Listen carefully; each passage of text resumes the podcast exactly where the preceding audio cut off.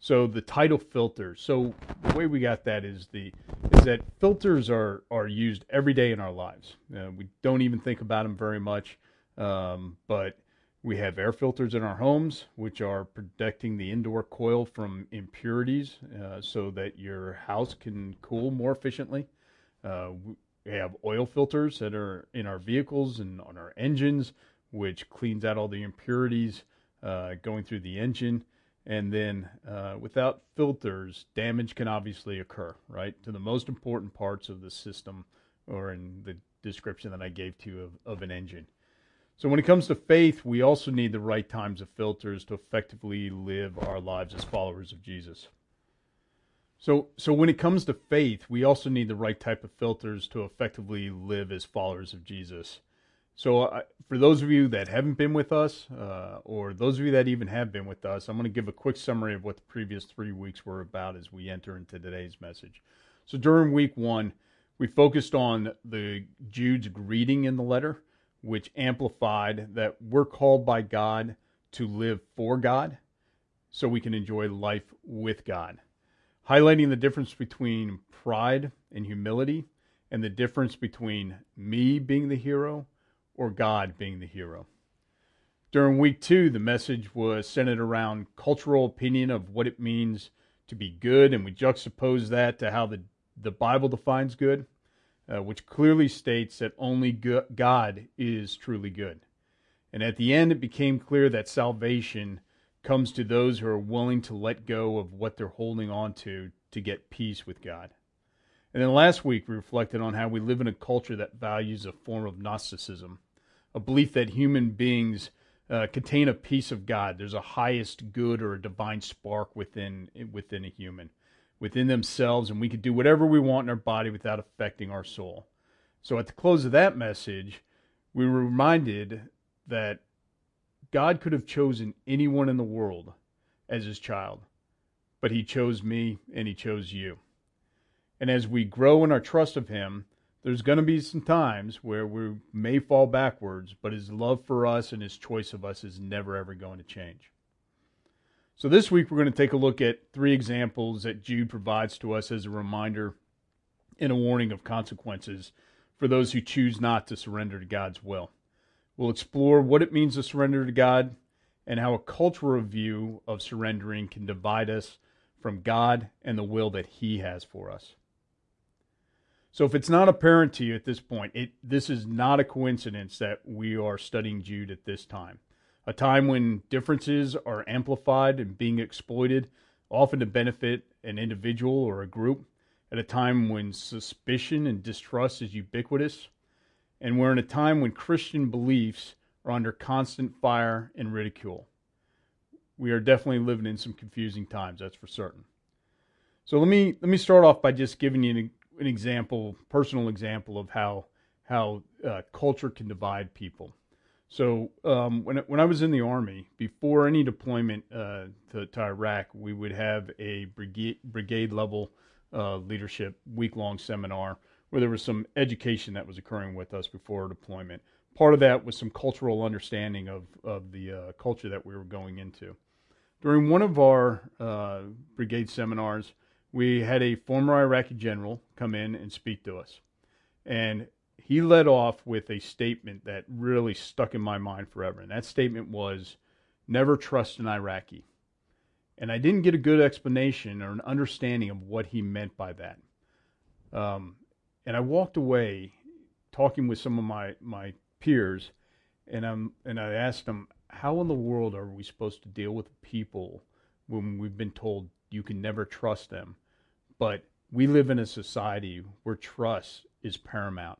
We are in a profession where trust is paramount. So, about six, seven months into my second deployment, I finally figured out what he meant by that. What had occurred was I, I had been working with a local sheikh. We needed some repairs to be done on our base camp. I had been told that he had a team of people that worked for him that might be able to provide those repairs. So as I was speaking with him, I asked him if he could do these repairs for me. And his answer was, Yes, I'll get that done. Inshallah, God willing. About four or five weeks go by. I haven't heard back from him.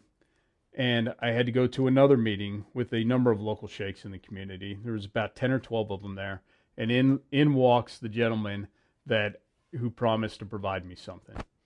And as we were all sitting down around the room talking, I asked him, I said, Hey, are you going to be able to do that work for me? When do you think we can get that done? And the room went silent. And again, the response that I got was, I'm working on it, inshallah. So the eyes of these other sheikhs that were in the room just kind of started darting around. They started looking at each other. Afterwards, as I left, I looked at my translator and I said, Okay, what happened in there? What did I do wrong? And he said, The sheikh can't provide what you've asked of him. And I said, What do you mean? He said, You asked him to do something. He wasn't going to tell you no because if he would have told you no, that meant that he didn't have power. So he w- wasn't able to provide it. The other sheikhs in the room all knew this. So what had happened was I had inadvertently dishonored him as a man in, in his society and as a sheikh. So what that did for me is it showed me that a man's honor in the Iraqi culture was actually a little bit more important than truth. Okay, we don't see that in the Western culture. In the Western culture, if we ask somebody to do something for us, we expect an honest answer. Yes, I can do it. No, I can't. But it also questioned for me uh, how I reconciled this huge, significant difference in our culture where trust is so important uh, to us as Americans. The bottom line was that every time I went forward in the future, I would ask, but I always had a backup plan or tried to figure out what's my backup plan if they don't come through. In some instances today, we see small, subtle, nuanced shifts with our culture. And some of this is even in the words that, that we use to speak with one another. The word exclusivity. We heard about this in week two when Jeff talked about the condemnation that many people have of the church as being exclusive. The connotation is that the church is keeping people out, it's restricting certain groups or certain people. But exclusivity can also be something to mean that this is something that few people can attain, a standard. For those those of us in the military and have military backgrounds, there's certain standards of competence and capability that have to be met just to meet the basic requirements of being in the military. And there's even additional standards that have to be met for members who are, are, are part of the most special and elite forces that we have in the military. They're exclusive teams because the majority of people in our society can't meet the standard. Jeff highlighted in week two that Christianity is inclusive, but there are standards that have to be laid out to us in the gospel if we truly believe in Jesus. So let me let me bring a little bit of this home for you in 2008, there was an interview that was uh, being conducted on a news program, and the focus was around the elections occurring at that time. Sarah Palin, who had uh, obviously was the vice presidential candidate, uh, had been very, uh, very vocal about her Christian beliefs, and there was a discussion uh, that was occurring in this interview about what is that? How are the evangelicals receiving this? All right. So the interview had two people Voddie Baucham, and it had Margaret Feinberg. All right. The interview essentially was started off as a pretty mundane discussion about how evangelicals are receiving that a woman is in a uh, vice presidential position. Then it started shifting to the role of women uh, leading in churches and preaching. And Margaret Feinberg, at one point, because they were both eventually pitted against each other, Margaret Feinberg at one point made the comment that she thought that Voddie Baucham's um, reading interpretation was very narrow and it kind of put put people in a box and it didn't include uh, what was actually going on in our society at this time with with women. And he had two responses that just absolutely stuck with me. Completely reset the framework uh, for how I think about reading the Bible and understanding what God wants in my life. His first one, we're we're we're being evangelicals. We're about the gospel. Culture doesn't dictate truth. The gospel dictates truth. And then he closed out with I am a herald of the truth of the gospel. My job is to teach the gospel according to what the authors have said, not according to what I think the culture wants to hear. All right, so let's get it. Let's get into Jude. Let's get into Jude five through seven. Those are the three verses that we're going to be looking at. For those of you that have your Bibles, it's at the back of the Bible, right before Revelations. Uh, we're looking at three verses today, and I'm going to do my best to come back at the end of this and circle everything that I just kind of referenced uh, into in, into what we're talking about with these verses. Um, we've all heard about a carrot and stick approach uh, particularly especially when we're doing negotiations, right? Carrot is I'm giving you something good. The stick is if you don't abide or you don't negotiate well or you don't agree to what I have here or you don't abide by what it is that I'm asking you to do, you're going to get smacked with the stick, right? These three verses are reminders of the stick. All right? There's three elements within each one of these verses. There's first a reminder, they're second, an example of not believing in God's word or being unfaithful, and actions that show that we have a better way. And then third, there's a consequence that's delivered by God when he declared the timing to be right. So the letter from Jude is to a group of local churches from a from a position of oversight, similar to Steve Jobs. Jeff's used this example before. Similar to Steve Jobs as he's leading Apple, right? He's got the vision, he's got the mission of what what Apple what he wants Apple to be. And if you're not in line with that mission, you're not in line with that vision, well then you probably shouldn't be working here. All right. Similarly, Jude's seeing things that the church leaders in the local churches were missing. So he's writing this letter to protect the culture that Jesus created and established for the church. We call that orthodoxy, and we're going to discuss that a little bit uh, later in in some uh, other other parts of the series of filters. All right, so Jude five. So I want to remind you, though you already know these things, that Jesus first rescued the nation of Israel from Egypt, but later he destroyed those who did not remain faithful.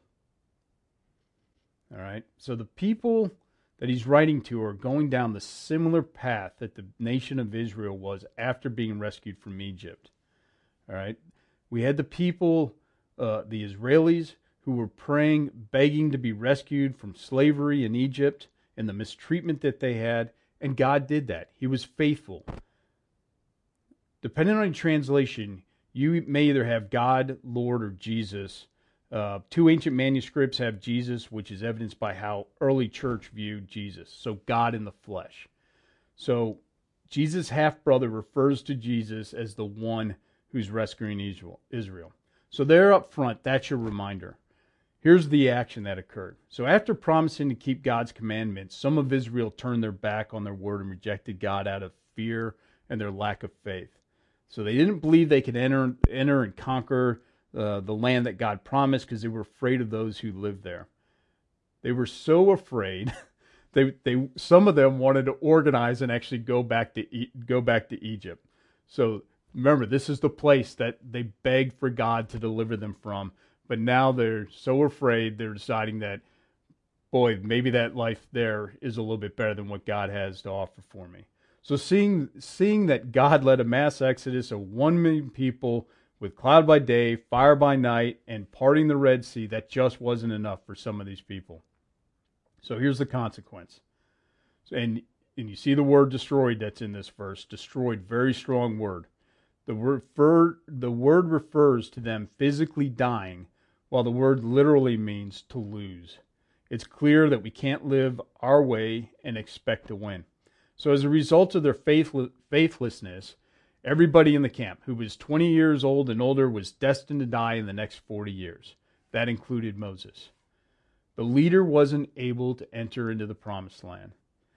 And even though that there were those who were older than 20 who had faith, they were collateral damage. So it was succeeding and failing as a nation. Our decision to be unfaithful can lead to collateral damage for other people. And here's here's a quote from a book who just she just so happens to be the author of the book that we're using to study Jude, and and she just puts this beautifully. Unbelief doesn't see God as the ultimate good, so it can't see sin as the ultimate evil. It instead sees sin as a good thing, and thus God's commands as a stumbling block to joy. That's Jackie Hill Perry from her book, Gay Girl, Good God. So, God, Jude is clear. God judges sin, but it's done in His time. And it's important to remind ourselves that this time is like an island to God. He knows all things, He sees all things. Time reveals our impatience. We may think God should come through for something quickly or deal with someone quickly, but it doesn't always happen that way because it's happening in God's time. All right, let's go to verse 6. And I remind you of the angels who did not stay within the limits of authority. God gave them, but left the place where they belonged. God has kept them securely chained in prisons of darkness, waiting for the great day of judgment. So, this is a complicated part of the letter. Jude's source of information is debated among some uh, religious scholars. Some believe he's referring to Genesis 6, others believe he's referring to the book of Enoch, which, which isn't in our Bible. Even though there's conjecture, there's consensus on why Jude referred to this in his letter. There were angels who, re- who rebelled against God with Lucifer because they wanted the authority that God had. So Jude's clear. God judges sin in his time. The sin in this case was rebelling against God's authority, specifically God's structure and his authority.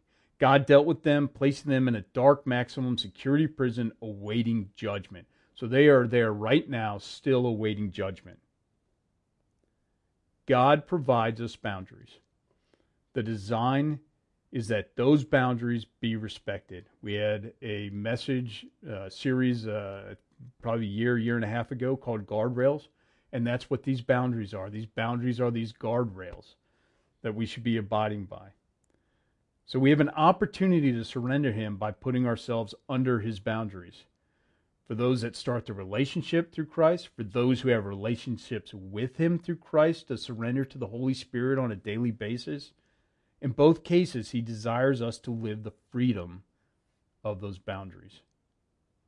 But He also respects our no. God doesn't attempt to control or nag us. We can say no, we can go away. And when people do say no, he allows it. It does, but it doesn't change his love for us. Love cannot exist without freedom, and freedom cannot exist without responsibility. And we're reminded of this in Romans. Since they thought it foolish to acknowledge God, he abandoned them to their foolish thinking and let them do things that should never be done. Their lives became full of every kind of wickedness, sin, greed, hate, envy, murder, quarreling, deception, malicious behavior, and gossip. They are backstabbers, haters of God, insolent, proud, and boastful. They invent new ways of sinning and they disobey their parents. They refuse to understand, break, understand, break the promises, are heartless, and have no mercy. That's Romans 1 28 through 31. We need to be careful in assumptions that we make because God isn't dealing with us doesn't mean that we have a pass. God's patience doesn't mean God's permission. All right, so let's go to let's go to verse uh, seven, and don't forget Sodom and Gomorrah and their neighboring towns, which were filled with immorality and every kind of sexual perversion. Those cities were destroyed by fire and serve as a warning of the eternal fire of God's judgment. So Sodom and the story of Sodom and Gomorrah is recorded in Genesis 19. Abraham begged with God, "Please do not destroy the city." All right? And eventually God came to an agreement and said, "Okay, you go find 10 people that are righteous and I won't destroy the city." That's not too that's not too high of a bar, right? To me, you would think. Unfortunately, they didn't find 10 people. These cities were destroyed as a warning. Again, God judges sin in his time. The sins in this case were arrogance and a moral lifestyle. Ezekiel 16:49 through 50. Sodom's sins were pride, gluttony, and laziness. While the poor and needy suffered outside her door, she was proud and committed detestable sins, so I wiped her out, as you have seen. Arrogance leads us to say no to God and God's boundaries but God does expect that we respect his boundaries. when we're mad at Him for not meeting our expectations or wants, we are not allowing Him to be who He is, the one and only true God who created all things. Our arrogance can get the best of us as hate. And the truth is that God is free from us, though. Our demands, our expectations. When He does something for us, like He was going to relent from, you know, destroying Sodom and Gomorrah out of grace, just out of there was ten righteous people, it's because He chooses to do that. And we really don't like when others try to manipulate us with guilt. So why would we attempt to do that with God? Arrogance also leads us to reject the way God has dealt with sin, and the consequences of arrogance and rejection is eternal judgment. God dealt with sin at the cross. Jesus took our place, took upon himself our sin, and paid our sin debt. He's not wanting anyone to reject the way that he's dealt with our sin. However, if we reject the forgiveness we receive by believing in Jesus' substitutionary death, then the consequence is eternal judgment. So at the start, I laid out that there were three elements to each verse there's a reminder, there's an example of unfaithfulness or not believing in God's words or actions that show that we have a better way, and there's a consequence delivered by God when He declared the timing to be right. There's also a fourth element here. The consequence wasn't delivered to one individual the consequence was delivered to a group. So in Western culture, we place more emphasis on the individual and rarely focus on the collective group. I suspect that most of you who've been following along today were trying to connect today's message with what does this mean to me as an individual? How do I benefit from this message? That's natural. But we also need to think about what Jude's letter means as it relates to our country, our state, our county, and probably most importantly, to our families and to our Southridge Church. Our decision to be unfaithful can lead to collateral, damage for other people. All right, so we're going to start wrapping up here. I recently saw an interview with uh, Rainn Wilson. He's he was one of the actors on the sitcom The Office, and he was talking about the impact of that sitcom uh, that The Office had on comedy. He relayed a story that comedy is like a cargo ship that can't make quick, sharp turns, but The Office had turned comedy one degree in a new direction. It was the beginning of a change to comedy. So that example got me to thinking that God's work is like a cargo ship. It's big, it's powerful, and it provides us a straight course that leads to Him. But when we don't hold God's teachings as a truth and allow culturally, grounded concepts, teachings, or criticisms to creep in, it alters the course that God created and we slowly start turning. That turn can be very subtle. Just one degree off course doesn't seem like much. But for those that are pilots, they know that one degree off course every 60, every 60 miles means that they're going to miss their destination by one mile. So, this is why it's so important for us to study the Word and be in community with one another. Otherwise, we're open to those slight, small, nuanced course changes that can cause us to drift further and further from God. And if we're not careful, we'll find ourselves completely lost. We're going to find ourselves as the example of the consequences that Jude reminds us of in verses 5 through 7. So when we don't like God's way of living, his boundaries, or his definition of what's right and wrong as it clashes with culture, the temptation is to surrender to a God who is like us rather than surrender to God who desires us to be like him. When it comes to cultural and political issues, God desires us to be like him because there's freedom and satisfaction living under his boundaries. When it comes to private and personal matters, God desires us to be like him because there's freedom and satisfaction living under his boundaries. So I've relayed to some of you that my first memories are, are being in a swimming pool with my mom. I grew up swimming competitively, and for me, there's something very, very comforting about being in water.